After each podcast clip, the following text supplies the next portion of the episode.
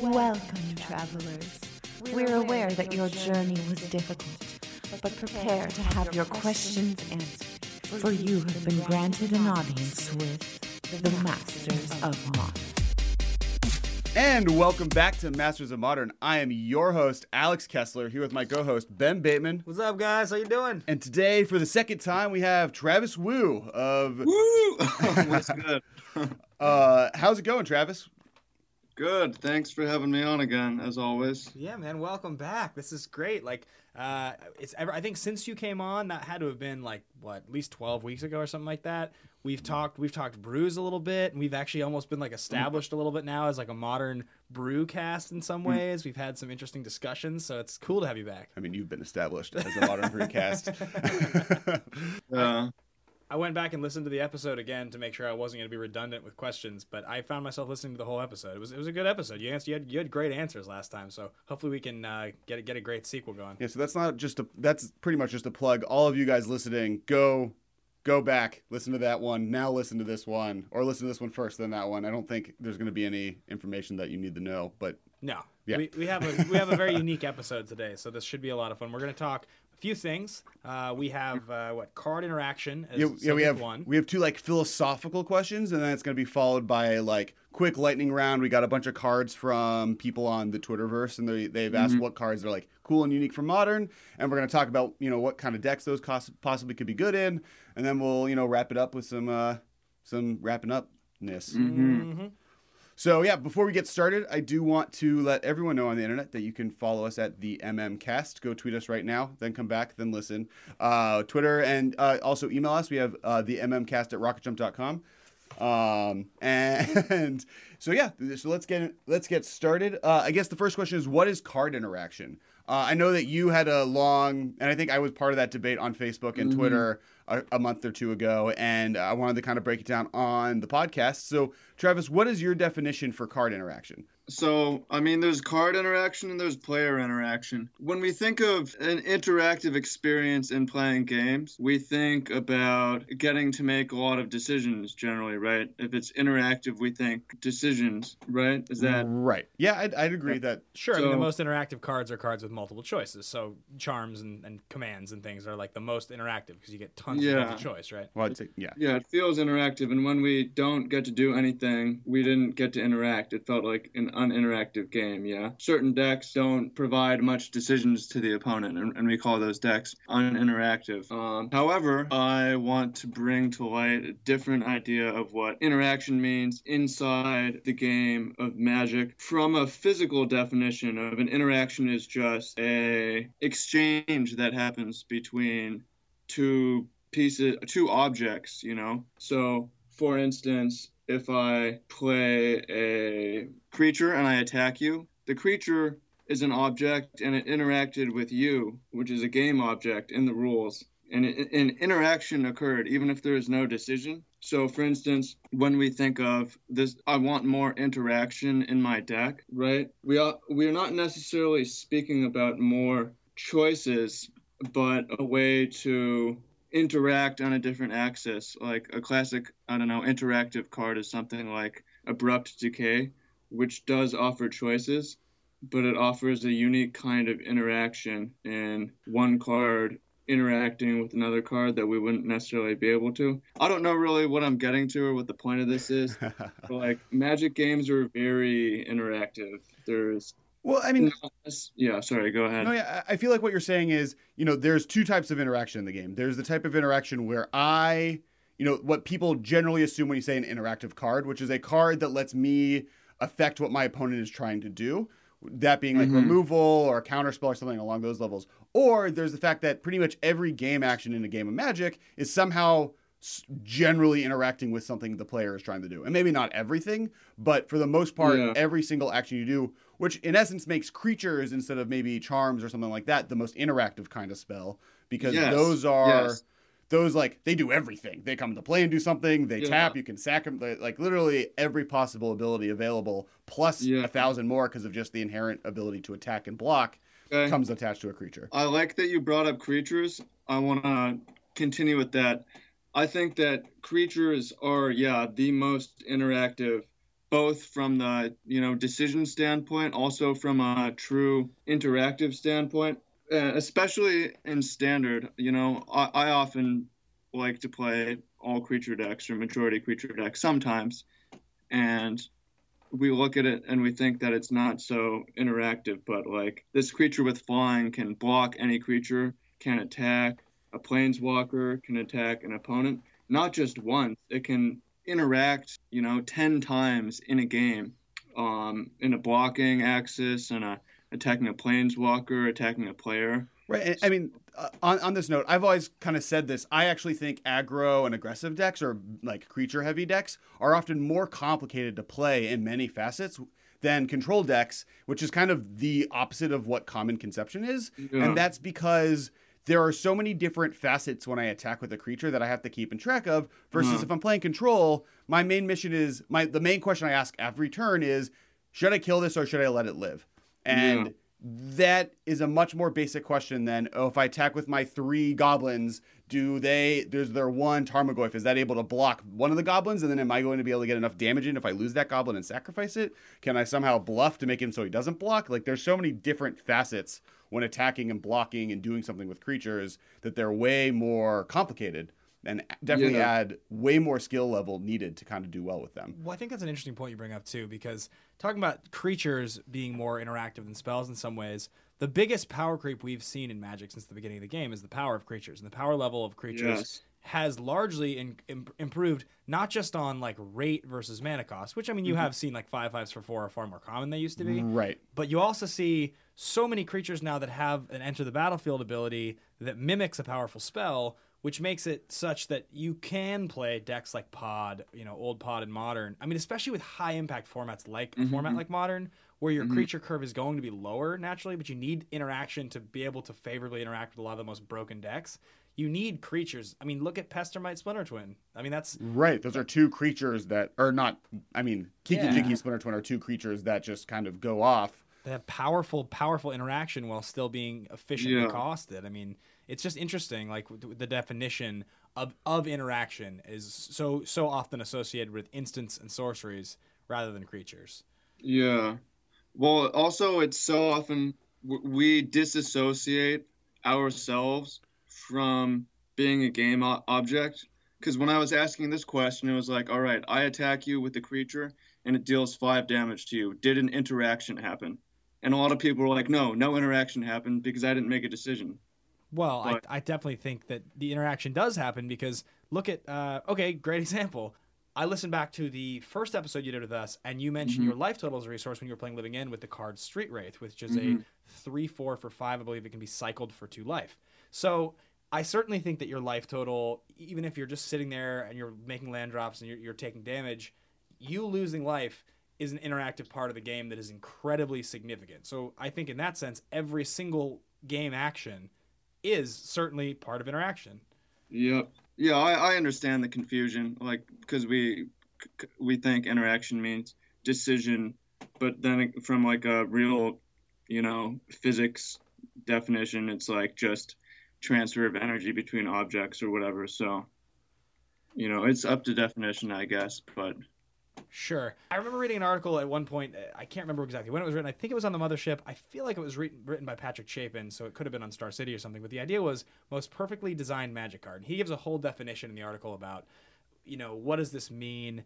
The level, the possible level of interaction on the on the highest and lowest level. Lightning bolt, I know, was in the discussion as well. But I think I think the argument for giant growth being so perfect was it can so favorably interact with so many different parts of the board. It, it can buff your creatures in combat, theirs, changes combat situations, can act as a burn spell if unblocked, uh, and it's so efficient at one gr- at one green at instant speed with a plus three plus three rate. It just was it was like a great It's a removal spell, a defensive spell, a damaging spell, a counter spell to removal. It does like 17 different things. in a way that you could sort of like you could make an argument that lightning bolt's in the same class, but while lightning bolt can go to the head, giant growth it, it can affect your creatures. It just it just creates a more complex board state. Right. Um, so I thought that was really interesting when if you if you kind of apply that, what makes that card so beautiful in terms of design for interaction, and you apply it to this concept we're having of what is interaction. Is that the furthest end of the spectrum, or are you talking about something like a Kolaghan's command is the furthest end of the spectrum? That's the most interactive. Yeah.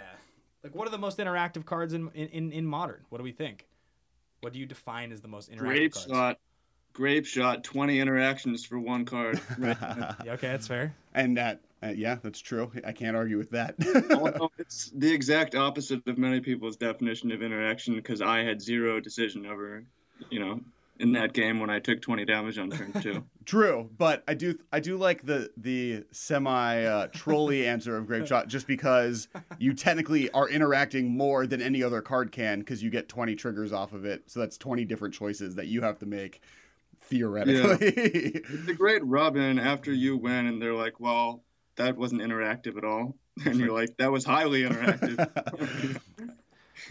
Yeah, it's interesting, isn't it? I mean, and, and then you think about you think about cards like oh, great example, Evolutionary Leap, right? Here's a new one that's now going to be modern legal. So evolution, evolution, ah, evolutionary leap ends up acting as almost like a, def- a defensive spell as well as an engine card.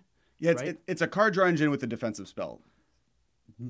I guess in the sense that you can sack creatures to in response to what they're trying to do. That's like that's a very interesting level of interaction at that mana cost. It's like instant speed birthing pod that's worse than birthing pod and better than birthing pod at the same time. But so then chances are, Company. if you're playing it, chances are if you're playing it, and then you're going to be getting into the battlefield triggers probably because those are probably the creatures you're playing. Oh yeah, I mean, I mean, if you look at Kitchen Finks, that's the like the dream curve of that into Kitchen Finks into open mana. Like there, you're in a much better position because you basically your Kitchen Finks is three mana, gain four life, draw a card, and do any amount of damage it survives for. Yeah, it's pretty good. Anyway, so go ahead. I wanted to add on the giant growth. What makes a magic card well designed? You know, I think it's important to to always be aware of the flavor. Something that makes giant growth great is the name describes exactly what it does. Yeah, I, I think, and it's funny too because I can remember starting to play Magic at the very beginning of my Magic career in the mid '90s and not understanding at all why Giant Growth. It just was such a generic spell. It was, an, I had so many of them. See, I do. I feel like on an interaction level, though, Lightning Bolt offers, and I, it, this doesn't need to be a conversation of which is better, Giant Growth or Lightning Bolt, Obviously, but Lightning Bolt's better. but not even better. But I mean, offers more interaction because if I draw Lightning Bolt and I have nothing, Yeah, then it offers me interaction ability. Where giant growth, when I draw it and I have nothing in play, Sure. it, it then doesn't do anything. right. So lightning bolt is always choices, while giant growth can be not a choice depending on what your board state is. I certainly, yeah, I definitely see where you're coming from with that, and I think his his point, I think, was sort of more about balance. Like it's it's quite arguable that Lightning Bolt is a little bit overpowered, um, which is why it has not existed in a lot of standard environments over the last ten years. It's it's it's more- bolt is overpowered. I mean, the, uh, uh, I do. We actually we had a conversation with Kibler, Yeah. uh, Brian Kibler at GP San Diego. Um, not the one that's coming up, but one from previous. years ago, yeah. Uh, and he basically said that Lightning Bolt is one of the worst things, along with Thoughtseize, happening to Modern right now because it basically makes it so any creature under X4 is unplayable or has to cost one mana. That was also like three years ago. yes, but I mean, even now it's not that much different. They either have to have an immediate board presence or they have to survive Lightning Bolt. I mean, while Nacatl not being good is. Or not not being good, but like being weaker than it was was expected to be, is partly just on the back of Lightning Bolt and Snapcaster Mage both existing in the format. Both being good, yeah. What makes magic cards a productive, good thing for a human to do? What makes magic cards, our spending our time on this, good for society more than just fun? So I'm looking at this at a at a deeper level. I Okay. mean, What, what's your analyze- what's your perspective on that? That's a tough question, and I've been thinking about that a lot. But I mean, yeah, we could look at cards um, and look at good as being rate over cost or whatever. But we go slightly deeper and we see, all right, people have preference. I was just in the forest watching some, you know, travelers, although as most people would call them homeless, playing with cards. And it's like that pensive minotaur is worn to hell. That's a good card right here. Like this thing is getting some good play. But if we go even deeper, it's like, what are we actually doing? Is this a. I mean, I want to present this as a question to you all. Do you feel that this is a productive use of time? And if so, why? I'm curious. I want to know what other people's perspective is on that. Well, I think it's a really interesting question you pose here because I've uh, I've said it on this podcast before, and I'll say it again. Like I I started playing Magic in 1995, and I've gone mm-hmm. in and out of it my whole life. My older Mhm. brother taught me to play when I was a kid, and if you if you just sort of like you take that deep breath and you're in that environment, there's this very very calm, very real presence that's not so it's not so inflated by all of these like these surface level things that seem to sort of make up the mm-hmm. world we live in, and especially in a city like Los Angeles where we live. Mm-hmm. So I, I think in that sense, magic is this wonderful bridge. If you can sort of open your mind to it, it's it's this incredibly um, modest bridge between all types of, of, of like social beings right you can just you can interact mm-hmm. with so many different people if you're willing to and i find in my position it's always this great moment. Well, I'll be, I'll be talking to some like NFL athlete, and he'll he'll say like, mm-hmm. "Oh, this, that, and the other." Say, "Well, I, I do a Magic card podcast." Oh, what are mm-hmm. Magic cards? Well, it's this game from the '90s. It's kind of like Dungeons and Dragons meets poker and chess, mm-hmm. and it's this great interaction, this this great understanding now that this person who literally had no idea that it existed. I just I find it very interesting. So I think it's a great bridge. That's I think the biggest value mm-hmm. to me personally. I would say I would say I have three different kind of outlooks on the mm-hmm. positivity of magic. I guess let's start there. Uh, the first is from a educational standpoint. So if you look at a lot of people that play these games are middle schoolers, high schoolers, and from their end, a like there is a statistical like it's a fact that playing magic helps on like stuff like the SATs, and you could talk about the value of the SATs in the real world, but in reality, you're learning, you know, much better logic and reasoning. You're learning much better math, quick math skills, and like basic quick math skills, and you're learning uh, vocabulary-wise for all of those sen- like all of those section SATs. Which you know, an SAT word, half of Magic are like weird words like coarser that like I wouldn't know otherwise, but I now know is like what it is. And if you take that kind of perspective, I think it's very helpful to some of these communities or, or just kids in general to kind of learn and test how their brain works to a higher function. Um, if you go to the kind of like the next step in life, which is maybe late teens and early 20s, I do think as a hobby, this is way less destructive than so many other hobbies out there. There are so many activities that I could be spending money on that A, aren't necessarily good for me that if I you know, I need a social interaction situation. This allows me mm. to go to my local FNM, hang out with people, have a social interaction without, you know, mm. destroying my body or wasting my mm-hmm. time or making my next day kind of shot. Another level to that is as far as money and entertainment value goes, my kind of base level has always been a movie. So a movie costs $15 for 2 hours of entertainment. I take that same $15 and go to a magic tournament and I get 3 plus hours out of it. Plus, it's possible that I make money off of it, or at least More likely, you get a 60 65% return on your investment. right, exactly. So like at least there. Plus, I'm still learning and I'm you know stretching my brain muscles and I'm like you know doing that kind of thing. So that's really helpful.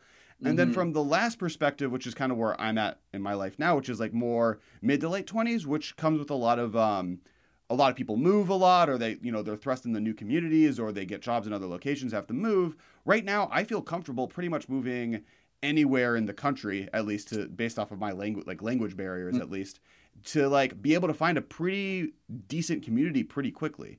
I can walk into any local trading card store and like if i show up three times that week or like the next couple weeks i'll slowly and not even slowly i'll quickly make friends with people there. And the only other thing I can really think of that's similar to that would be like churches or like religious communities. so like the fact that that's available to a, a person in their 20s or late 20s or even like teenagers if you're moving to a new city is very valuable. At least to me it is. And I think to mm-hmm. many people having a community like that that's easy to access is probably a good thing. Well, certainly, and I also, I mean, I moved here in 2010. I know you from playing Magic. Yeah. We didn't know each other. We've known each other five years. Our good friend Eric, whose wedding I was in this year, I know Eric from the first PT, the, first pre-release I went to in 2010. It was the Rise of Eldrazi pre-release. I didn't know anybody. I went by myself, uh, and that's one of my best friends in the world now. So I can completely relate to you there. It's a great community.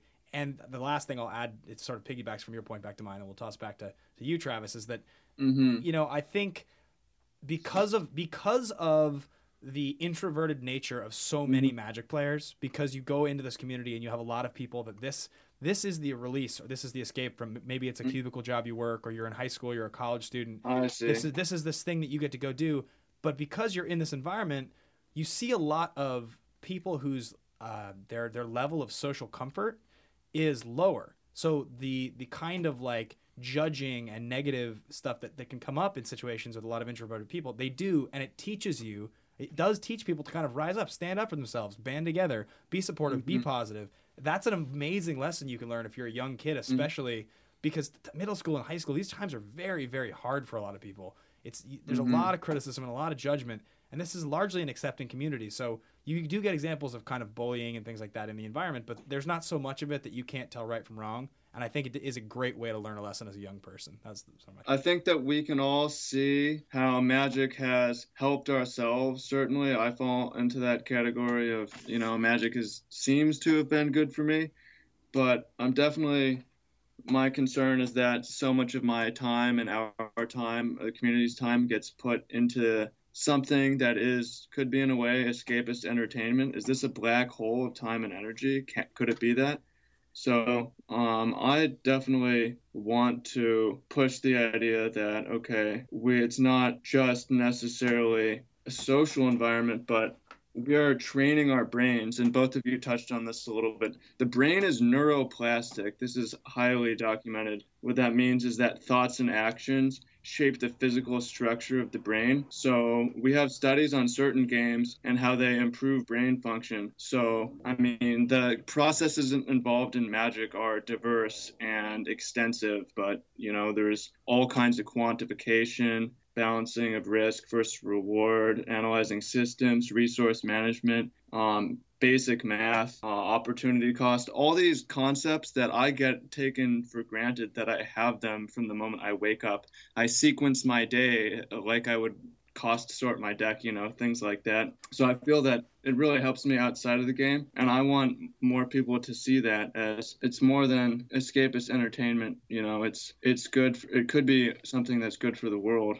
Yeah, I mean, well, certainly the logical reasoning component that you mentioned here is I'm sure you've had this experience, I, Kessler, and I, I'll, Travis. I'll bet you, you as well, mm-hmm. where somebody says, "Oh, it's so it's like it's like Dungeons and Dragons," and you go, uh, "No, actually, it's nothing like Dungeons and Dragons." And you say to them, "It really oh. is." Imagine you were the the random qualities of poker. You're drawing a card a turn, essentially, mm-hmm. or you're seeing a new bit of information each sequence, and you have perfect information on the table, like chess.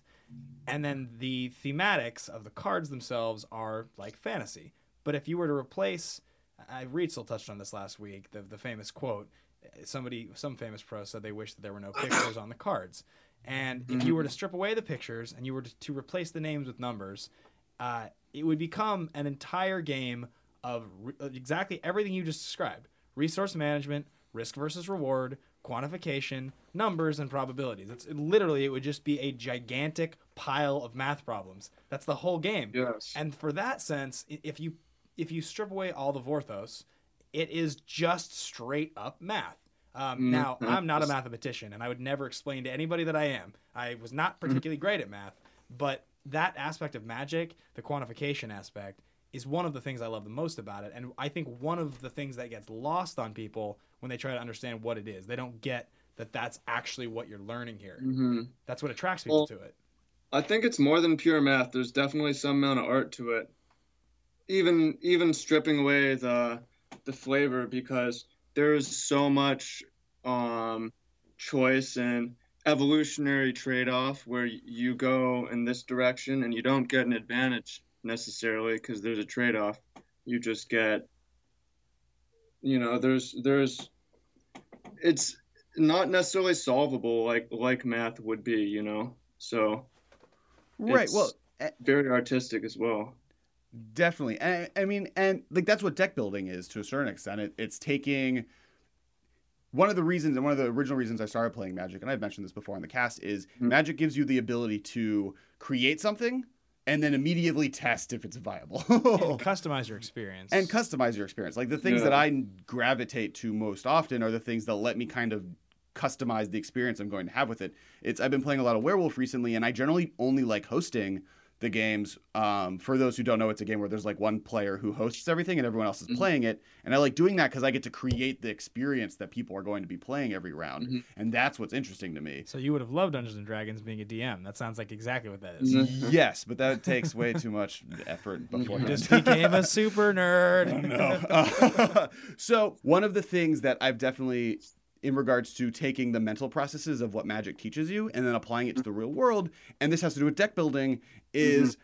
i am infinitely better now than i ever was before i started playing magic at taking something and then whittling it down to like the correct things uh-huh. and it's similar and then this kind of comes more from edh than i want to say even moderate did where like i'll just put a pile of cards on a table and then slowly get rid of the cards that are unnecessary And I do this a little bit when I'm doing modern brewing, but you know, in real life, that's like, okay, we have 18 different tasks we have to accomplish. Let's make sure we focus on the correct ones. I'm much better at prioritizing what's actually important because, and I look at it as an application of the things I learned in Magic. Like, oh, I Yeah. like, you know, I often say kill your darlings when I'm telling people to cut cards from their decks. And that's because, you know, generally when in life, when I'm like, oh, I really want to do this, that gets it weighted priority, sometimes more than it should be. And I've learned that that's actually something that's just human nature, and to apply that to the real world. Totally, totally. Really quickly, um, we do need to get into the last part portion of the podcast, but we, we were around some Magic players last week. We had an episode last week on tournament habits of health and eating and nutrition and stuff.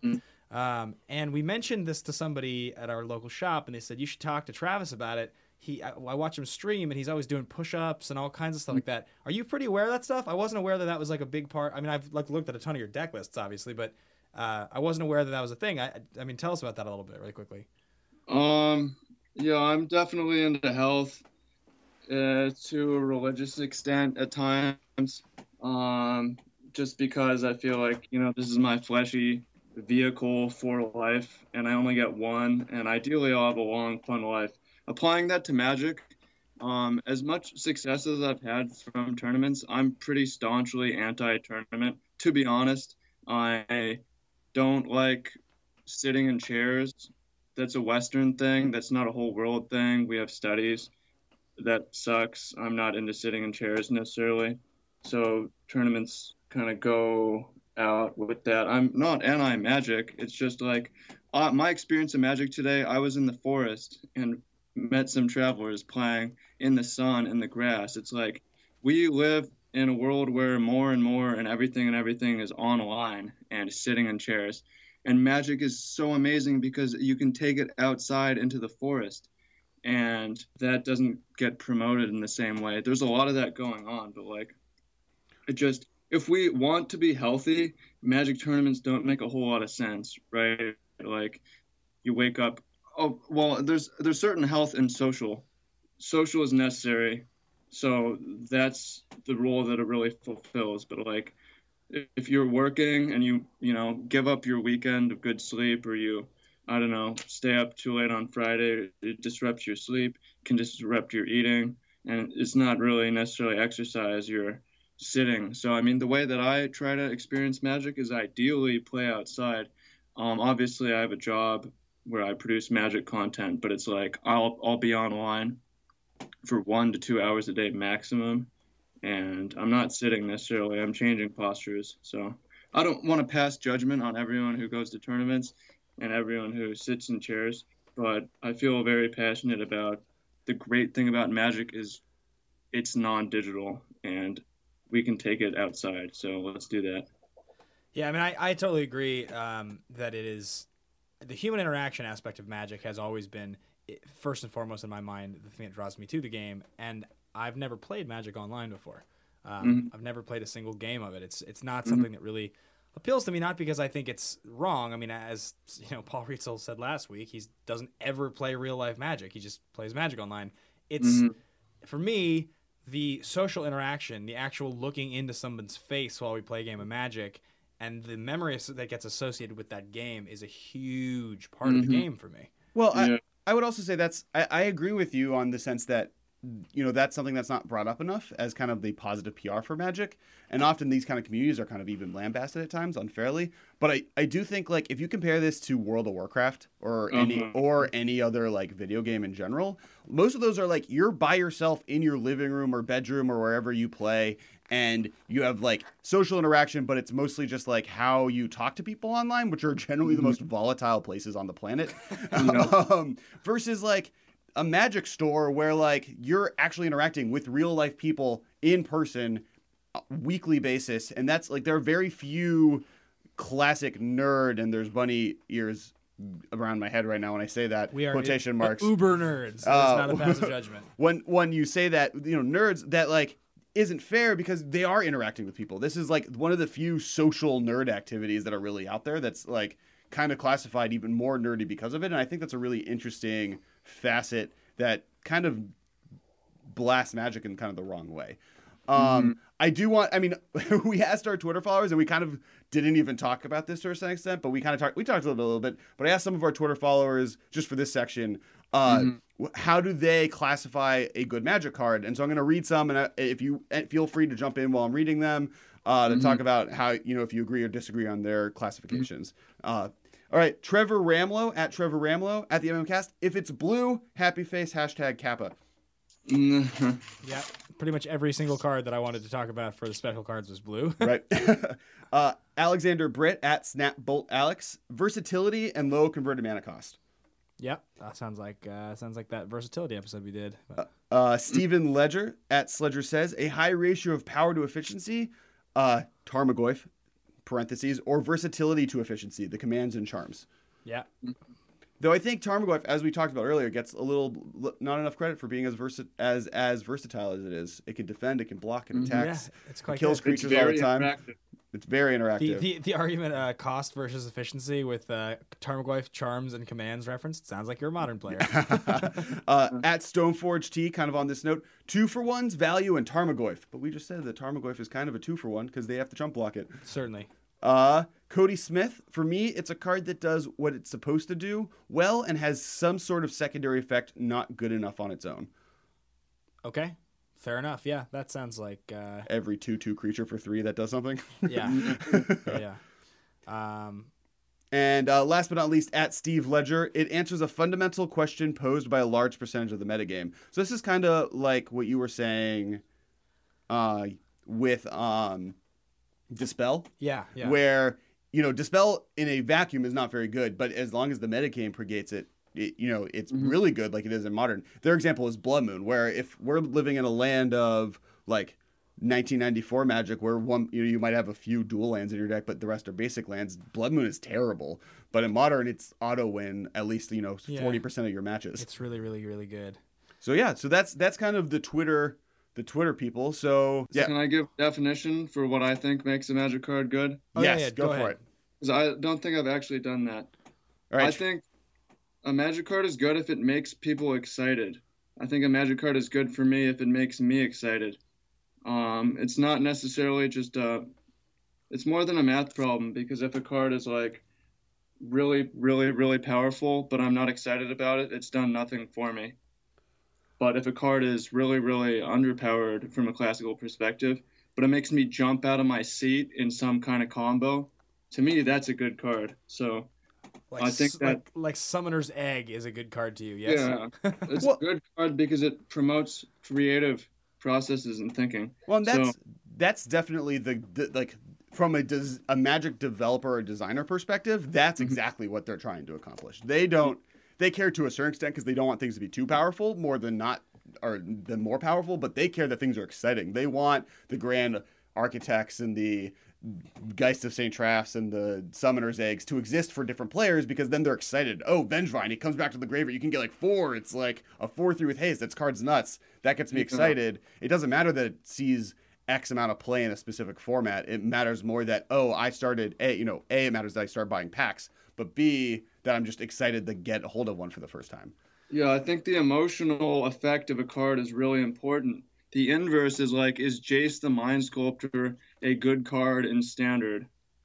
Um, it made a lot of people miserable. It made some people excited, certainly, but that had a negative effect. So it was was Jace a good card for standard, right? I would say, Format. I, I would argue no. No, Yeah, definitely yeah. not. That I mean, it was it was way too powerful. Um, yeah, I mean that card's awesome. I mean, yeah, it's it's a relative term because I'm with you. I'm with you, Travis. Yeah. Like I, I I'm a, I'm similar to you in the sense that, um, generically, like for instance, um, the whole modern PPTQ season, I refuse to play Alex's fully formed Abzan deck.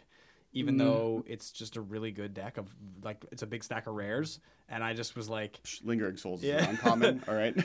because for me, like they're all really good cards. That's just not. That's those weren't cards that I wanted to play Magic with. Not that I don't think they're good. They're just not good for me. I, I don't pick them up and, and I don't get excited. So Yeah. in that sense, you know, th- and those are the different kinds of players. You talk about stripping away the pictures and you just that boil it to numbers. That's just spikes want to do that. Guys like Yeah. me who are kind of in the middle. I want to win, but I need to win with my own cards. it has Called to a be Johnny. yeah, it's called a for the- Johnny. you have to win. You know, I have to Or win with Janie? An idea know. that I think is cool. So Uh, I do want to thank you, Travis. Can you uh, tell everyone where to find you on the internet? Yeah, um, Facebook and Twitter, Travis Wizard right now. Also on Facebook, I'm building and promoting these deck building groups. I've got two of them, um, Deck Building Wizardry and Ma- Magic Deck Crafting for Good. If you type that in the top bar on Facebook, Magic for Good and Deck Building Wizardry, those are good places to post your deck lists. And yeah, so Could you really quick talk about kind of what those two things are, what those two groups are, and what? Yeah, those groups are for um, a place to post decks and get feedback and give feedback, and where it's kind of intentionally productive, positive environment. Okay, great. That's that's wonderful. That's definitely something. I mean, I know a lot of the people. We get a lot of deck lists, so it's a, definitely a good place for everyone to kind of go and get good feedback. Thanks for kind of posting about where that would be. Uh, as always, you can find me at Kess Wiley on Twitter. You can find me at Ben Bateman Media on Twitter and Instagram. Uh, you can find the podcast and please follow and tweet at us at the MMCast. And uh, we are also, you know, I want to remind you guys to go check out our sister podcast, The Command Zone. They are also on rocketjump.com. They do awesome commander content with Jimmy and Josh. Uh, and we will see you guys next week. Yeah, check out some of our recent episodes and the upcoming ones, guys. We're, we we got some like, we got really lucky or something, and, and like some really really cool people like yourself and a few other pros seem to think that we're a worthwhile podcast to do. So uh, check out some of the recent ones and the upcoming ones. There's also some kind of new developments in, in, in the works that I think you guys will like. So uh, we will we will see you next week, and thank you again so much, Travis, for coming by and talking to us. This is Yeah, thanks for having me. I hope that I was, I hope that I did a good job. yeah, you were great, man. Thank you so much. We'll uh, Thank we'll, you. we'll talk to you again soon. And- And Thank you for your attention. For further inquiries, send an email to the mmcast at rocketjump.com. See you later, alligator.